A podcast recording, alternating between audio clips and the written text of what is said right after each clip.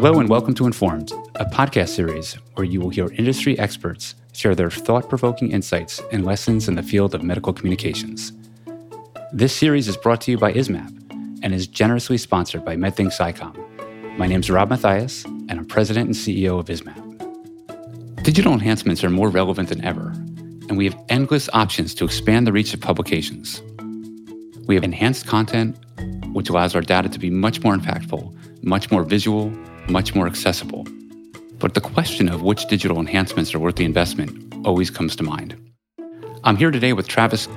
We're fortunate to have Travis. He's the Director of Web Operations at the American Society of Clinical Oncology. He oversees operations, support, and strategic advancement of the ASCO family of sites, applications, and digital systems, including user experience enhancements and analytics driven insight. In addition to all of this, he works with the IT staff and cross departmental teams to develop long term strategies and plans for improving delivery of websites, applications, and digital systems to their intended audiences. Travis, I'm so glad to have you here with us today. Let's jump into the conversation.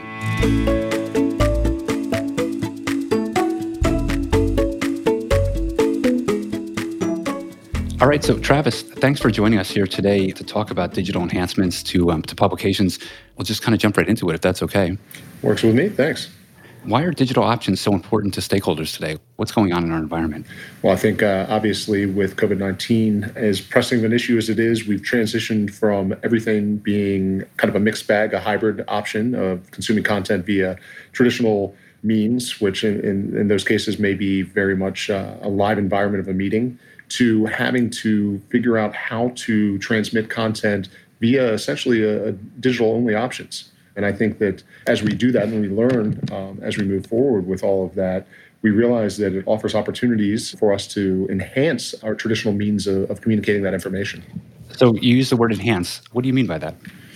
So I'll use uh, specifically some of some of my use cases, which is um, at ASCO, we just had our annual meeting. Previously, we always had uh, on digitally, we would support all of our posters and they would be presented uh, alongside the abstracts that were being presented.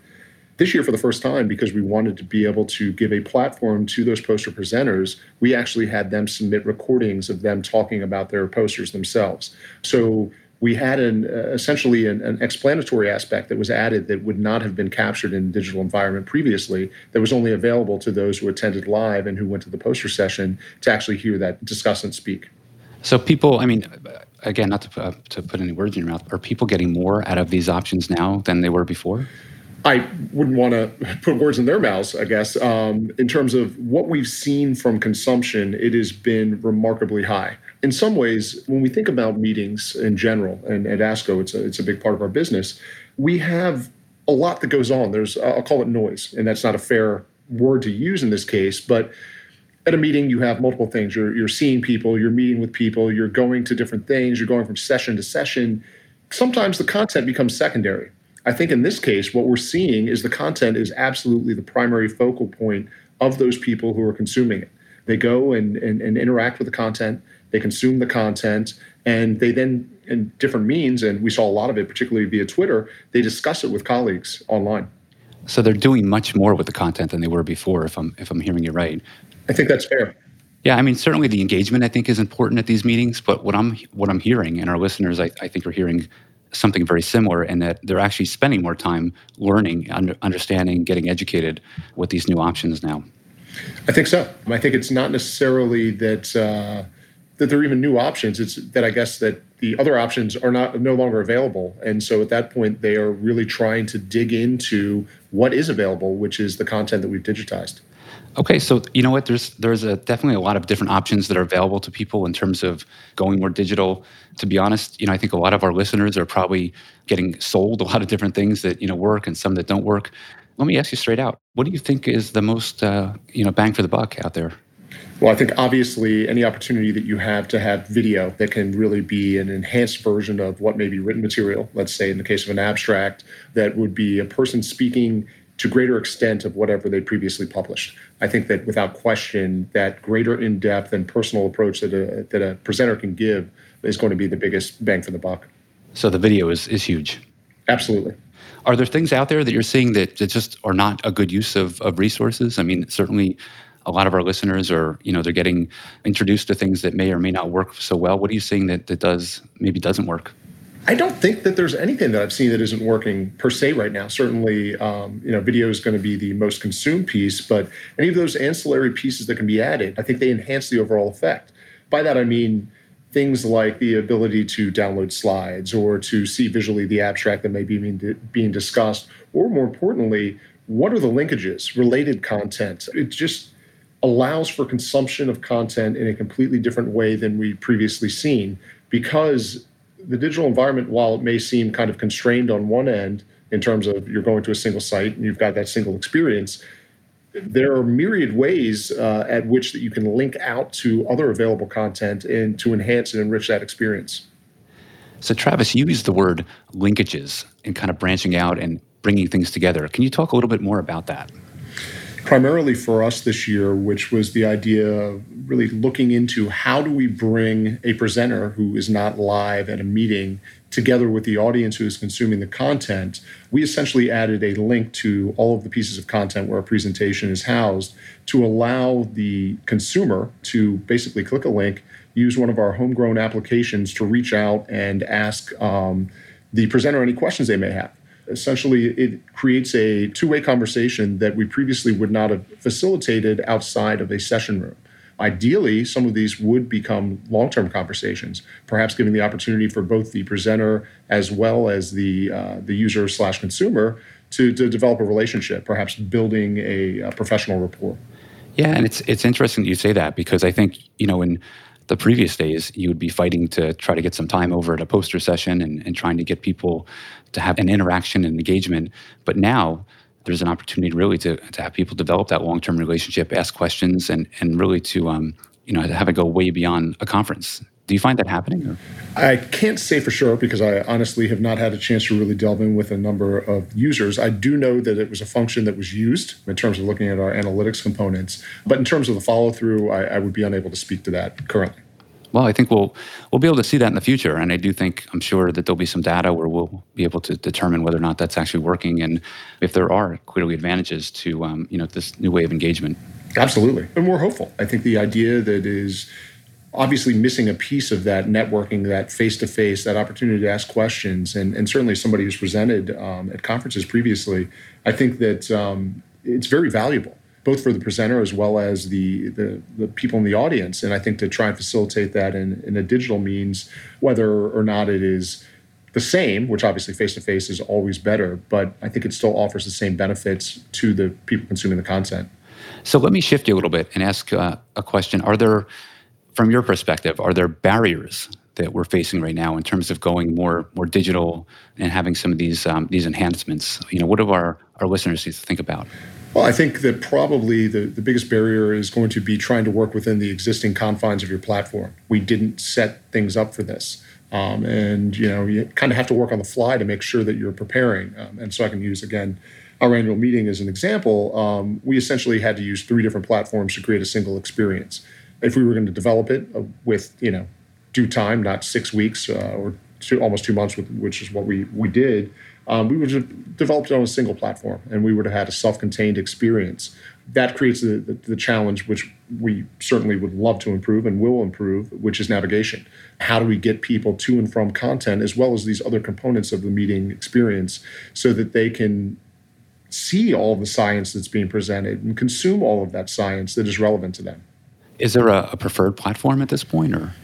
There are a number of um, groups that I think that are, are, putting things together. It's, it's interesting. I, have looked at a, at a, number of them. Um, they all seem to have some kind of shortcoming. For us, we can eliminate a lot really quickly because we want to make sure we have single sign-on capabilities. And a number of these uh, new platforms are, are just that. They're new. So they have not necessarily gone to those lengths to, to get there because they're and I mean, I talked to one. I can't. Um, I don't want to say the name, but they literally told me they went from a staff of eight to a staff of fifty from March to April.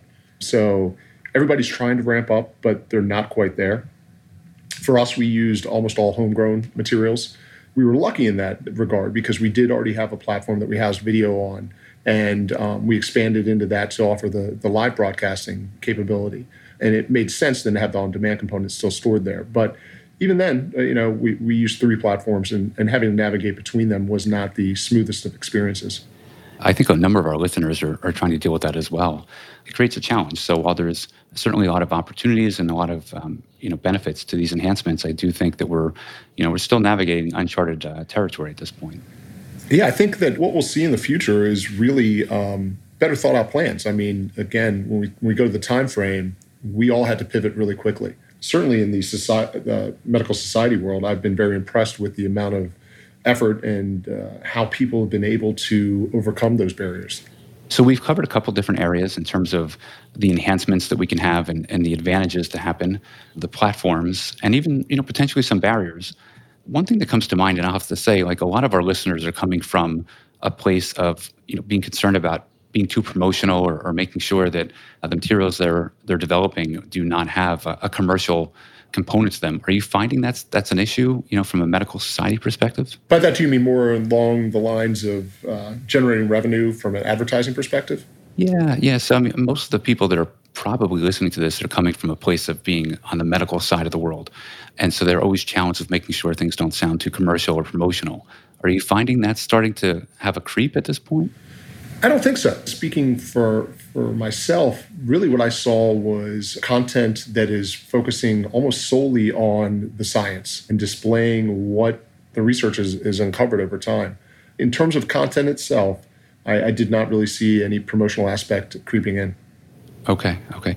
I asked the question because, you know, from a even from a, a strict pharma perspective, you know, a lot of the folks that may be listening to this uh, this series you know they have uh, they have to have things approved they have to go through compliance they have legal departments and so on. And so i know they're having conversations with with a lot of those people a lot of those departments and trying to navigate whether or not something has gone from being strictly medical and scientific to having a promotional or a commercial component to it. And so uh, it sounds though that that's not a, a, problem from your perspective at least uh, from medical society point of view. Not one I've, I've seen but i can certainly understand why those discussions would happen with regard to again, when you lose that live conference, live meeting aspect, you don't have that exhibiting potential where you can engage directly with the folks who, uh, you know, basically would prescribe uh, particular drugs or treatments. And uh, I'm, I'm, sure those are important conversations for those groups to have. Well, I'm glad to hear though that your perspective is one where those barriers have not been crossed. I think that's really, I think that's important for our listeners to hear. I, I think there's probably a certain level of responsibility they feel to try to keep things in, in the swim zone they're supposed to be in. That's very comforting. Maybe I'll just shift you one more time and ask you: Are there um, are there metrics that you're aware of at this point where you know people are, are kind of understanding how effective these different enhancements are? What are you seeing in that in that domain? So, in terms of measurement from, from our standpoint, um, I, I, guess the the biggest piece that was shocking to me was the amount of content that was consumed over the um, two, technically three days of our, our first part of our annual meeting, which was our scientific program, we had uh, two and a half million page views in two days, which to me was incredible. At any one point, we had up to 16,000 individuals watching live concurrently, as well as at the same time, as many as 30,000 others consuming on demand content. The engagement has been unbelievable. And I think that again, going back to what we talked about earlier in the conversation, is a lot of the noise has kind of been placed to the side, and really the focus was solely on the content consumption. And I think that really um, is demonstrated in, in those numbers. Yeah, is that an increase? Would you say? I mean, is that more more people consuming content? Oh, absolutely. I mean, from a digital perspective, yes. But you have to think about the the concept of if we look at our at our conference um, from a kind of normal or traditional sense, most of the content is consumed in person. So that we don't have necessarily those metrics that we can point to.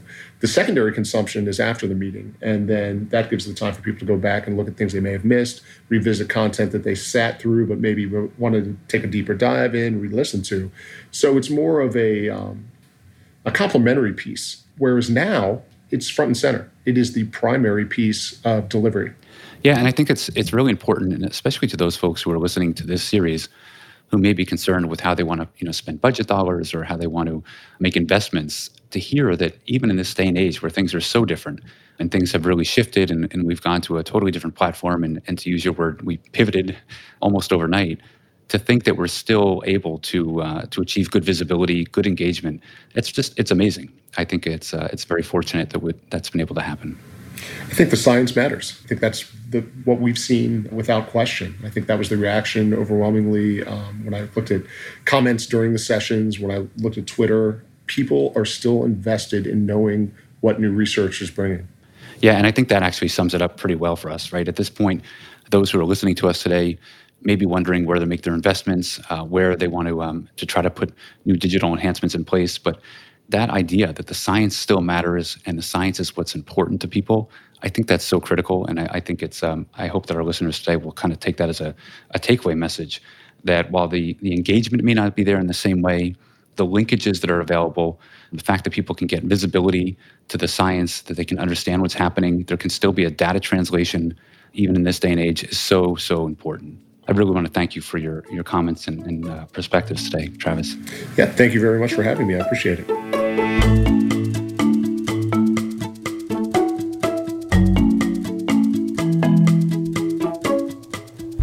Thanks for listening to Informed for Medical Communication Professionals please take a moment to subscribe to the show on your favorite podcast app. Inform your colleagues and rate our show highly if you liked what you heard today. We hope you'll also join us at an upcoming ISMPP University webinar, or even consider becoming a member of our association. Just go to ismpp.org, that's I-S-M-P-P.org, to learn more. I'm Rob Matheis. This has been a production of Evergreen Podcasts. A special thank you to our producer, Leah Longbrake, and our audio engineer, Eric Coltnow.